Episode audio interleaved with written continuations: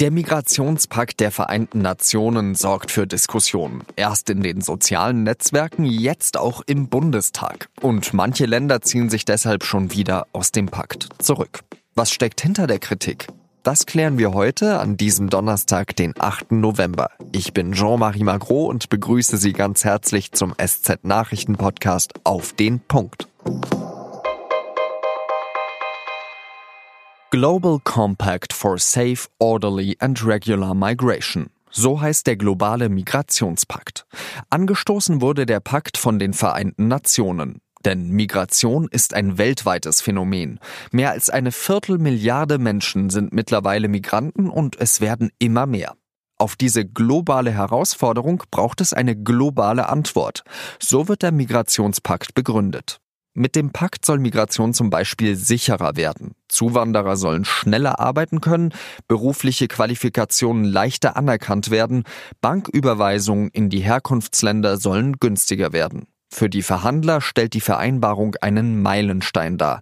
Ende Juli hatten bei den Vereinten Nationen 192 der 193 Staaten dem Pakt zugestimmt. Anfang Dezember soll er in Marrakesch beschlossen werden. Auf Antrag der AfD wurde am Donnerstag über den Pakt im Bundestag diskutiert. Für die rechte Partei ist er ein Desaster.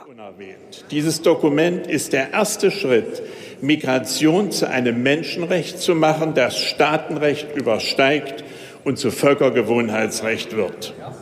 So AfD-Bundessprecher Alexander Gauland.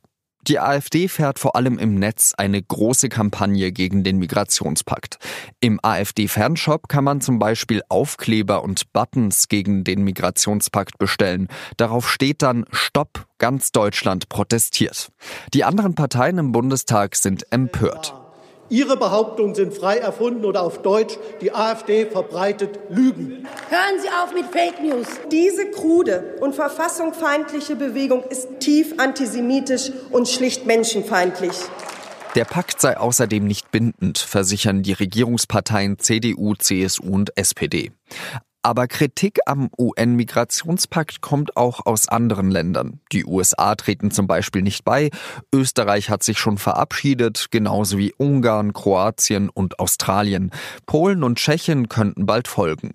In Österreich hatte vor allem die FPÖ stark gegen den Pakt protestiert, mit ähnlichen Argumenten wie hierzulande die AfD. Und darüber spreche ich jetzt mit Leila Al-Serori. Sie ist Politikredakteurin bei der Süddeutschen Zeitung. Leila, Erkennst du die Muster der österreichischen Debatte in Deutschland wieder? In Österreich hat ja die FPÖ diese Debatte überhaupt losgetreten als ähm, Regierungspartner der ÖVP. Man sieht da sehr stark die Handschrift der Rechtspopulisten, also diesen Migrationspakt überhaupt ähm, abzulehnen, beziehungsweise auch zu sagen, dass man da überhaupt aussteigen kann. Ist ja ganz klar populistischer Sprech, weil eigentlich kann man da ja nicht aussteigen, weil man da ja auch nichts wirklich, also nicht wirklich beitreten kann. Das ist natürlich jetzt in Deutschland ist ein, ein super Thema für die AfD. Die kann das gut übernehmen, indem sie sich eben gleich wie die FPÖ positioniert, also dass Migration allgemein etwas Schlechtes sei und dass man, wenn man da austritt, sich irgendwie als souveräner Staat positionieren kann. Äh, schauen wir eben nochmal nach Österreich, wie es dort abgelaufen ist. Da hat man ja eigentlich erst zugestimmt äh, zu diesem Migrationspakt. Wann hat man sich da umentschieden? Der österreichische Kanzler Sebastian Kurz hat ja 2016 da sogar mitverhandelt. Er war eigentlich immer pro Migrationspakt als Außenminister. Jetzt ist er Kanzler und muss sich natürlich mit der FPÖ sozusagen auf einen gemeinsamen Konsens bringen, ja. Und die FPÖ ist da einfach sehr stark dagegen. Und das ist auch so eine Art Tauschgeschäft. Also Kurz stimmt jetzt der FPÖ-Linie zu, indem er sagt, dass er diesen Migrationspakt auch ablehnt. Wobei man ja im Hintergrund dann eigentlich davon ausgehen kann, dass er etwas anderes dafür bekommt von der FPÖ. In Deutschland ist es ja auch so, dass in der Union auch Stimmen gegen diesen Migrationspakt aufgekommen sind. Jens Spahn zum Beispiel. Zeigt das, wie sich die Rechtspopulisten immer mehr durchsetzen, sowohl in Deutschland als auch in Österreich? Ich glaube, es zeigt vor allem, wie sie die Debatte mitbestimmen, ja? also wie sie sie auch schon steuern können. Also dadurch, dass die Österreicher jetzt sozusagen das abgelehnt haben, hat sich ja auch so ein kleiner Dominoeffekt ähm, überhaupt entwickelt. Also ich glaube, vor ein paar Wochen hat auch niemand gewusst, dass es diesen Pakt überhaupt gibt. Jetzt ist er plötzlich Thema, was ja einerseits auch gut ist, weil man jetzt auch tatsächlich bei uns zum Beispiel jetzt auch gelesen hat, was da eigentlich drin steht. Also ich glaube schon, dass man von vornherein das viel stärker einfach auch kommunizieren hätte können jetzt auch von den Regierungsparteien in Deutschland. Also was ist das eigentlich? Warum beteiligen wir uns daran? Was ist das Gute daran? So hat man das Thema ein bisschen vernachlässigt und hat da auch den Rechtspopulisten einfach sehr viel Spielraum gegeben, das einfach auch manipulativ unter die Leute zu bringen. Also nur das Negative zu kommunizieren, beziehungsweise auch Sachen zu kommunizieren, die nicht stimmen. Das ist ein gutes Stichwort, weil in Österreich äh, sind es ja vor allem, also nicht nur die FPÖ selbst, sondern auch Leute von außen, die da sehr viel reinbringen, auch sehr viele Fakten erfinden. Ja, das stimmt sicher. Also auch so auf diesen rechten Plattformen und den rechten Zeitungen, die ja in Österreich leider sehr verbreitet sind, wird da einfach sehr viel unrecherchiert übernommen, beziehungsweise auch so zugespitzt, dass es einfach auch ähm, Meinungen schürt, Ablehnung schürt in vielen Teilen der Bevölkerung. Die Identitären haben da ja auch ganz klar mitgespielt, schon die letzten Wochen. Die sehen das ja jetzt auch als ihren Sieg. Also das alleine ist ja schon sehr besorgniserregend, dass also sozusagen das, was die österreichische Regierung macht, von einem identitären Applaus bekommt. Wie viel FPÖ kannst du in der AfD jetzt erkennen? Die AfD orientiert sich ja schon seit immer an der FPÖ. Die FPÖ ist natürlich ein total gutes ähm, Vorbild. Äh, die gibt's schon sehr lange. Die haben schon sehr viele Fehler in der Vergangenheit gemacht, die sie heute nicht mehr machen. Die wissen genau, wie es geht und da kann die AfD sich natürlich super orientieren.